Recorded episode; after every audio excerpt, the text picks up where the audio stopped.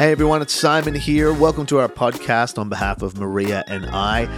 Man, it's starting to really feel like 2023 now. We are a couple weeks in. We've had in person church, so I'm recording a special podcast only version of the teaching, the sermon, and uh, I'm really excited about it. Hey, we got a huge year coming. We're going to weekly services starting February 5th. Uh, the podcast is still going to keep rolling every week. We have church, so stay in tune with what's going on there. If you want to know more about all of that, head to our website, everyonechurch.com.au, and uh, get in contact with us. Get in touch with us. It's just the beginning. We've had such a great start church planting, and we're really, really excited about 2023. And not fake hype either. We're, we we really believe that God is up to something very, very special with our church. Now, to start the year, we have been sharing on the topic of calling, which we will continue next week. But for our first in person service, I just felt to pause that for a moment and share a quick thought around what I like to call the passion equation. The passion equation. Now, this is a very simple thought, but I believe it's very profound and it can help you in your walk with the Lord, particularly as we head into an amazing year that is 2023.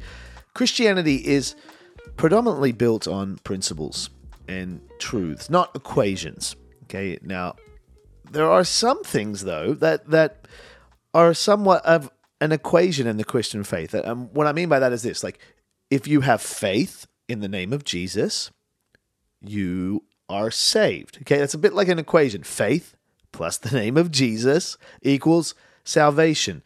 It's not that it, that it happens sometimes or uh, there's a certain probability. No, no, no. The scriptures say, they make it very clear that whosoever calls on the name of Jesus shall be saved. Okay? So there's an equation there. There's other equation type things in the Christian faith, like, for example, whatever I sow, I will reap. And that's a bit of an equation that's been um, abused. Like people think if I sow financially, I'm going to get rich things like that. But, you know, that's an example there of that it's not really about this kind of mathematical thing if i sow i will reap it's more about the principle of generosity the principle of treating others with love uh, and and receiving that back and not being uh, hateful towards our neighbor so you know the, the Christian faith is predominantly about principle, about truth. And the one thing I love about the Christian faith is it's not married to a specific culture or a specific time. Uh, there's lots of faiths in the world today that uh, when you subscribe to them, you are subscribing to a certain section of history. You have to dress with certain fabrics, you have to wear certain things. Christianity is not like that. Uh, following Christ is a, is about principles, about about believing in Him. It's about foundations of truth, and how that is expressed is somewhat fluid throughout history. You know, it changes. It's it. You know, some people like loud music, some people like hymns, some people. You know, there is a fluidity to the Christian faith, and it's very dynamic. And that's what's amazing about being a Christian is is God is dynamic. The way of faith is dynamic. But I want to share my favorite Bible verse. It's been my favorite Bible verse for many, many years, and it's in Psalm 37 4. It says this it's very simple Take delight in the Lord, and he will give you your heart's desires. Take delight in the Lord, and he will give you your heart's desires. Now, there are a couple different ways we can read this scripture. I'll tell you what this doesn't mean, okay?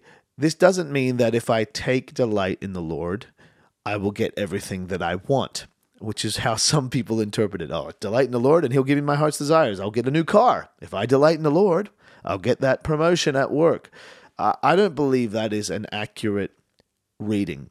Uh, there's other ways to read it too, but one way that I think is is quite profound and I think more lines up with the truth of Scripture is this: take delight in the Lord, and He will give you your heart's desires. Meaning, as I delight in the Lord he gives me new desires in my heart. He gives me my heart's desires, right? And in truth, uh, you know, as I delight in the Lord and He gives me my heart's desires, uh, in, in all honesty, God is everything that the human creation desires in, in truth. So so there is a sense of as I delight in him, he is everything that I could possibly desire. But there's also a transformational effect to delighting in the Lord. As I focus on him, as I gaze upon him, as I pursue him, he changes my heart. He changes my heart. And I believe there's also a bit of an equation here, a bit of a, a principle here. Uh, what I delight in, I will desire. Okay? And also, what I desire will become my passion. And I call this the passion equation. Like, for example, I delight, I delight in M&Ms. I, I like M&Ms, peanut M&Ms. Not a huge fan of crunchy M&Ms, but it's interesting that as you you know you you don't want to be super passionate about M&Ms, but as you eat one and you delight in it, it's amazing how that desire builds and that passion for some M&Ms, whether it's in your McFlurry or uh, or just when you're watching a movie, how that kind of grows. Now, what do you delight in today? I guarantee you, if you look at what you delight in, it will correlate with where your passions lie. What are you passionate about? Uh, here, here's a here's a different question. What do you want to be passionate about? You know, when our passion for something is low, like people say, oh, I'm just not as passionate about the things of God anymore. I'm not passionate about prayer. I'm not passionate about, you know, my pursuit of Christ. I would challenge you that you don't have a passion problem. What you have is, in fact, a delight problem. A delight problem. Now, what do I mean by delight? Well, it's the literal definition of del- delight is to be glad in. So, in other words, what do you take joy in? Where do you put your time? your thoughts, your energy, your money, your affection. What gets the best of your life? What gets the best of your life? The big point here in the passion equation is the more I delight in God, the more he changes my heart's desires, the more I will gain desire for Him, the more I will be passionate about Him. And I think Jesus said it best in Matthew 6 21, where He says, Wherever your treasure is, there the desires of your heart will also be. Isn't, doesn't that line up there? Where your treasure is. Okay, and that that's not just money. Okay, that could also be your time, your focus, your uh, your affection. Where your treasure goes, there the desires of your heart will also be. You know, we need to watch where our delight is going. Where is your delight leading you? I think this is an important question to ask, particularly at the start of a, a year. Where is my delight leading you? And often it's where we dwell, right? that becomes, and where we delight, that becomes our, our growing passion. And passion's a bit of a funny thing sometimes, you know, it expresses itself in different ways. Like, for example, you'll find most Christians who are somewhat passionate about the things of God and about church tend to have a real critical edge towards church life. Oh man, we got lots of opinions about church, uh, about the music, about the, the sound, the lighting, the preaching. Oh my goodness, the the the doctrine, the the uh, this and that, and and and there's a real strong. You know, and sometimes we can look at criticism as like a real enemy, and it can be. Uh, but I look at criticism sometimes as a great indicator of passion. Criticism is like passion going in the wrong direction, right? Uh, you're critical because you care. You're critical because there's something there that you're like, I actually care. You're not going to be critical about something you don't like, you don't care about. Like, for example, I don't care about Avatar, so I don't have a, an opinion about it. You know, it's all over the all the ads, all Avatar movies. I just don't care, so I don't really uh, have a, a, a, thought about it. But there are things that I am passionate about that I have lots of thoughts about. But what we need to be careful is that we don't stay in criticism, right? We need to turn that criticism into gratitude, into thankfulness. And even in a church planting context, there's not a lot about um, church planting from an aesthetic point of view that that is super delightful. You know, you've got services that are pretty grassroots. You've got if, if you're looking for like production values in a, in a church, uh, you're not going to find them too much in a church plant. But let me tell you something. There is a lot of delightful things in a church plant. There is loving community. There is the presence of God. There is a, being on the cutting edge of what God is doing in a community because God wants to establish His church in the earth, right? So I believe as we delight, as we turn that criticism into delight, as we as we be thankful, we count our blessings, we be, we be full of gratitude. Okay, this is the kind of passion that we want to build. What you delight in, you will desire. What you desire will become your passion. And sometimes our passion just needs a jump start of delight. Like, you know, it's January. Uh, so many people go out and they get new things, you know, for the new year, new gym memberships. It's amazing how your passion for the gym gets a little bit of a jump start when you invest in it right? And I think it's so true. You know, take anything. I love guitars, man. Nothing gets me more fired up about playing guitar than buying something like a new pedal or something.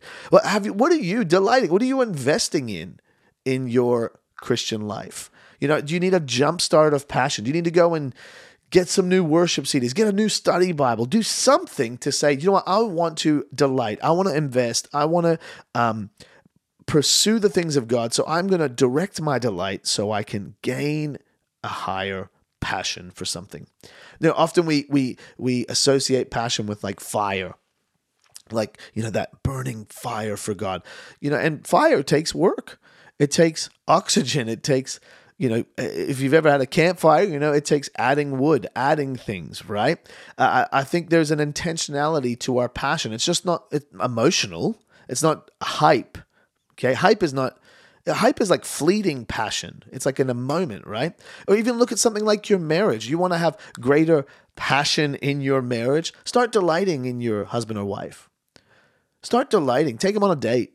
Say nice things. Think about how grateful you are for them instead of being annoyed at the little things they might not do. What you delight in, you will desire. What you desire will become your passion. And the cool thing about delighting in God specifically is that he will never leave us wanting. He is a desire that he will fulfill. Unlike the things of the world. You know, it says in 1 John chapter 2 verse 15, do not love this world nor the things it offers you, for when you love the world, you do not have the love of the Father in you. In verse 16, for the world offers only a craving for physical pleasure, a craving for everything we see, and pride in our achievements and possessions. These are not from the Father, but are from this world. Verse 17, and this world is fading away, along with everything that people crave. But anyone who does what pleases God will live forever. So, that, isn't that just a, an amazing picture of the world? Leaving you wanting. You know, you can chase I just went through the book of Ecclesiastes. You can chase, and Solomon's talking about how he chased pleasure, he chased uh, everything, even working hard. He chased all these things and it was all meaningless. It left him wanting, right? But pursuing God, as I delight and I, man, he fulfill, he fills my heart, my life with good things, with love, with hope, with a sense of fullness and purpose because he is someone who never disappoints. Amen. So I wanted to just encourage us. Where's your passion? Where's your passion? Is your passion for God waning? Is your passion for the things of God like a dull ember? Well, start delighting. Start delighting. Take some time today. Take some time this week. Delight in God. You know, for me uh, and Maria and I, for the last number of years, in January, we go through the whole Bible in 30 days. And we have a number of people in our church doing it with us. It's called the 30 Day Shred. I predominantly listen. Uh, some people, you know, love to sit down and read. I like to listen as I'm driving, as I'm making coffee in the morning. But it's amazing when you start delighting in God's Word, how you have a desire for it. This is the transformational power of what I call the passion equation, which is uh, just a silly name to help us remember. But the point is, the, the, the principle here is as I delight in God, I will desire. He changes my desires. He gives me my heart's desires. I will desire more of Him. And that becomes my passion. Come on, let's direct our delight towards the Lord. Let's direct our delight away from Netflix, away from all these things. If you're if you're concerned, oh man, my passion for God is low. Well, start delighting in Him, and you watch how your passion for Him grows. Amen. Let me pray for you. Lord, I thank you for every person that's listening to this podcast, people who are at church on Sunday. I thank you for the, everything that's ahead of us as everyone church and as the people of God. And I just pray that we would have on fire passion for you. And I pray that for every person that is struggling in the area of passion for the things of God, I, we just redirect today our delight towards you. We look to you. We thank you for your goodness. We thank you for who you are and all you've done. We delight in you today. We, we, we count our blessings. Thank you that you are your mercies are new every morning. Thank you that you you give us grace. Your grace is sufficient for us and more, Lord. And we give you all the praise for it in Jesus' name. Amen. Well, hey, we're counting down to weekly services. Maria and I are having a baby very soon. Uh, please keep us in your prayers and join us for online church over the next couple weeks. And we hope to see you on February 5th for the first of our weekly services. And we're looking forward to it. Have a blessed week.